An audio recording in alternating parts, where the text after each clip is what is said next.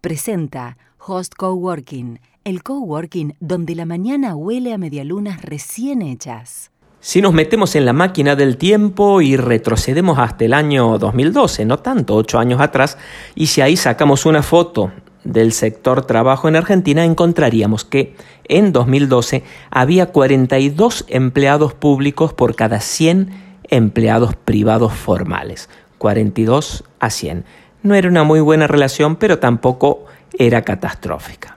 Ahora apretemos el botón que nos lleva al presente y esa foto sí que sí ha empeorado mucho. Hoy hay 55 trabajadores públicos por cada 100 trabajadores del sector privado. Es decir, pasamos de 42 a 100 a 55 a 100 la relación de empleados públicos sobre cantidad de empleados en el trabajo privado formal.